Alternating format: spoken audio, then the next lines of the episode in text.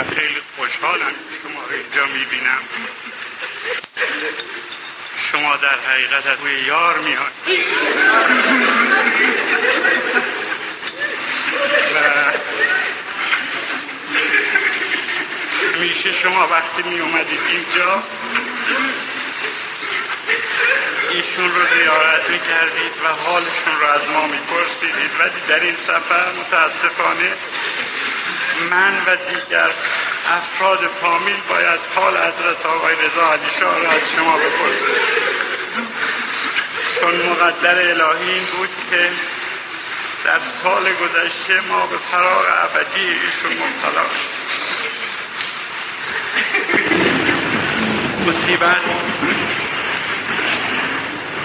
عظمتش بیش از آن است که بتوان در وصف بگنجد، ولی اون چیزی که در این زخم عمیق، زخم کهنه که در قلب‌های ما و مخصوصاً قلب خود من جای گرفته مرهم می‌گذارد، محبت، عشق، علاقه و دوستی شما برادران عزیز بیدختی است. من به شخص افتخار می‌کنم که از اون آب و خاک هستم که بزرگوارانی چون حضرت آقای سلطان علی شاه، حضرت آقای نورعلی شاه، حضرت آقای سال علی شاه و حضرت آقای رضا علی شاه رو پرورش داد که دنیای فقر و اسلام و تشیع به وجود این بزرگواران مفتخر است و در حقیقت اگر بگوییم که تاجی است بر سر اسلام و تشیع، کلامی به گزاف نگفت. و اون چیزی که مهمتر است این است که این بزرگواران عشق شما برادران عزیز رو با تمام دنیا سودا نکردند و ترجیح دادند که در کنار شما عزیزان در بیدخت بمانند و از اقصا نقاط دنیا به اونجا بیان برای زیارت ایشون. و این چیزی نیست جز اون گوهر ایمان که در قلب شما عزیزان نهفته است که من از روح همین بزرگواران، از روح 4 بزرگواری که اسم بردم میخواهم که همیشه و در همه حال خداوند این عنایت رو نسبت به همه ما داشته باشه که نور ایمان رو در قلب ما نگه داره و قلب ما رو مزین به نور ایمان و دست ما رو از ولایت اون کوتاه نکنه. به هر تقدیر من مجدد به شما خوش آمد میگویم. خیلی خوشحالم که شما رو زیارت میکنم در این حسینیه و متاسفم از این که این سفر شما با سفرهای قبل فرق میکنه، چون این سفر شما به دیدار اون کسی که همیشه میآمدید نیامدید،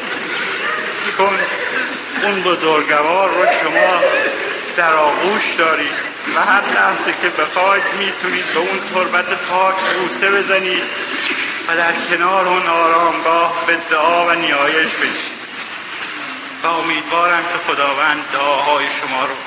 که مسلماً در چنین مکان متبرک که 3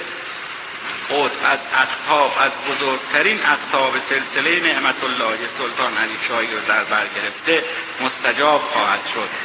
و این 3 بزرگوار از مفاخر عالم اسلام و فقر و تشیع هستند که در آنجا و چون گوهری تابناک در آنجا همیشه خواهد بود و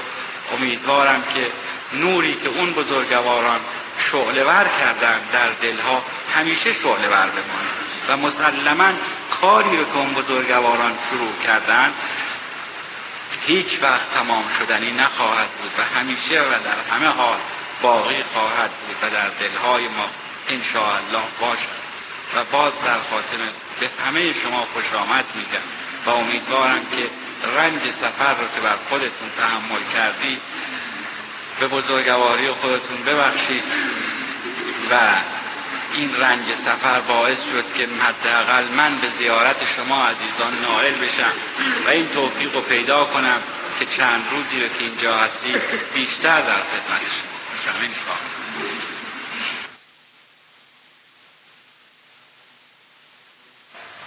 شب جمعه که طبق معمول فقه ما دو شب رو دستور داریم، دستور اکید و مؤکد، که مجلس فقهی داشته باشیم شبهای دوشنبه و جمعه، و مخصوصا در شبهای جمعه فضیلتی نهفته است که در اون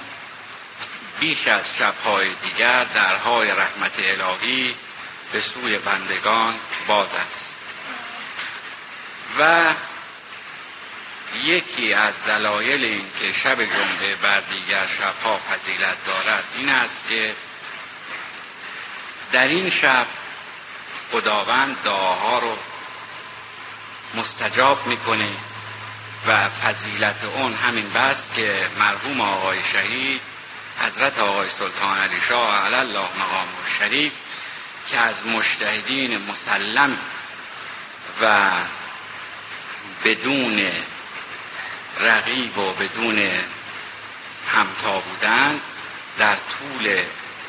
زندگی پربرکت خودشون فقط چند فتوا که شاید از تعداد انگشتان دست بیشتر نشه فتوا صادر نفرمودن، که یکی از اون فتاوا فتوایی است که راجع به شب جمعه صادر فرمودند که از آقای رضا علیشاه علی الله مقامه الشریف بارها و بارها به این فتوا تکیه فرمودند که از اذان مغرب پنجشنبه یعنی شب جمعه تا بعد از نماز ظهر جمعه کار دنیا نبایستی کرد و بایستی به یاد خدا بود و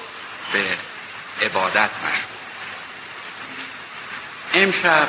که یک چنین شبی هست، مجلس ما علاوه بر آن که فضیلت شب جمعه رو داره، دارای یک قربانی دیگری است و اون این که تعدادی از اخوان محترم ما، اخوان عزیز ما از بیدخت، از کوی یار آمدن و در اینجا حضور دارند. حضور آنها به این مجلس رونق معنوی دیگری بخشیده، چون هر یک از اینها بویی دارند و این بو از کوی یار، از خاک یار، از مزار یار و از مرقد یار است. من دیشب که اونها رو زیارت کردم، اون چنون محو دیدار اونها شدم که نتوانستم از اونها عذرخواهی کنم که در مراسم سالگرد رحلت اسدآقا موفق به شرکت در اون مراسم در آن مکان مبارک نشدم، و دلیل اون هم این بود که چون اکثریت قریب به اتفاق فامی برای برگزاری مراسم سالگرد به بیدخت رفته بودند، من در خدمت جناب آقای سلطانی و جناب آقای دکتر نورعلی تابنده مجبور بودیم که اینجا برای شرکت در مراسم، عرض نمی کنم برای پذیرایی و خوش آمدگویی و تشکر از حاضرین. چرا؟ چون اونهایی که در این مجلس شرکت کرده بودند همه همچون ما عزادار بودند. هر یک از فقرا خودشون به شخص عزادار بودند. هر یک از فقرا فرزند اون بزرگوار بودند. تمام فقرا فرزند معنوی حضرت آقای رضا علیشاه و این فرمایشی است که من کراراً از ایشون شنیده بودم. ولی عدم حضور من در مجلس بیدخت دلیل بر این نمی شود که قلب من از اونها دور باشه. من همیشه با اونها هستم، همیشه با فقرا هستم و قلب من با اونها هست. و به مصداق القلب یهدی الی القلب، وقتی که قلب ها به هم ارتباط داشته باشه و به سوی هم دیگر هدایت بکنه، طبعا اینها علاقه و محبت و علقه ایمانی ایجاد میکنه در قلبها. و اگر من در اونجا شخصا و یا به قول امروزی ها حضور فیزیکی نداشتم، ولی در اینجا به یاد اونجا بودم و تمام لحظات رو گویی در اون مکان متبرک و خاکبوس اون مطار متبرک. ولی به اجبار مجبور شرکت در این مجلس. و اما ادامه عرایزم که شاید مربوط به این چند جمله اول نباشه، ولی به لحاظ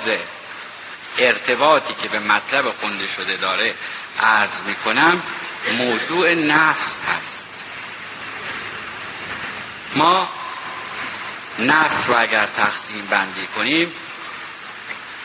نفس عماره می گوییم، لوامه و مطمئنه. عماره که می گوییم عمارتان به سوء، یعنی نفسی که امر می کنه ما رو به اعمال خلاف.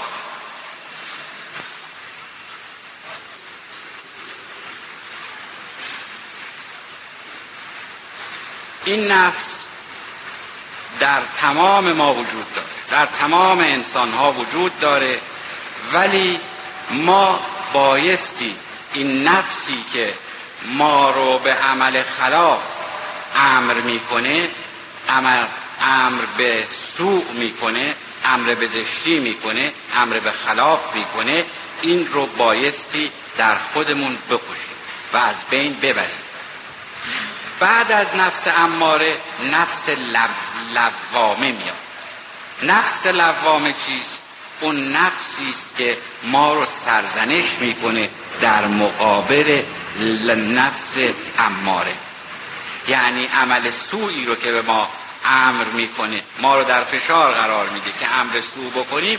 فوراً پس از اون نفس لوامه میاد و ما رو سرزنش میکنه به اون عملی که انجام داده. و مرحله بالاتر نفس مطمئنه هست و این نفس نفسی است که هر مؤمن، هر عارف و هر شخص خداجو بایستی به اون برسه، به نفس مطمئن. چگونه میتوان به نفس مطمئن رسید؟ رسیدن به نفس مطمئنه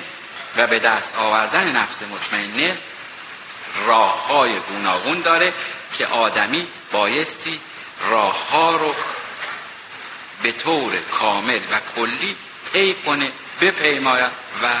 به مقصود و به سرمنزل مقصود برسه. اولین راه و اولین گام برداشتن در رسیدن به نفس مطمئنه انجام دستورات شریعت مقدس اسلام است که خوشبختانه سرلوحه سلسله فقرای نعمت اللهی سلطان علی شاهی هم است. یعنی اولین دستوری که بزرگان ما میدادند، اجرای دستورات شریعت مقدس اسلام و دست زدن به دامن ولایت علی بن ابی طالب علیه السلام و 11 نفر فرزندان و جانشینان.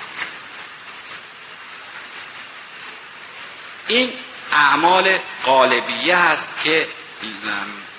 لازمه رسیدن به نفس مطمئنه است. و طرف دیگر قضیه چیه در نفس مطمئنه؟ در اونجا مثالی براش آوردن و اون مثال ذوالفقار است. چون ذوالفقار شمشیری است که وقتی علی علیه السلام در جنگ تنها با رسول اکرم صلی الله علیه و آله و سلم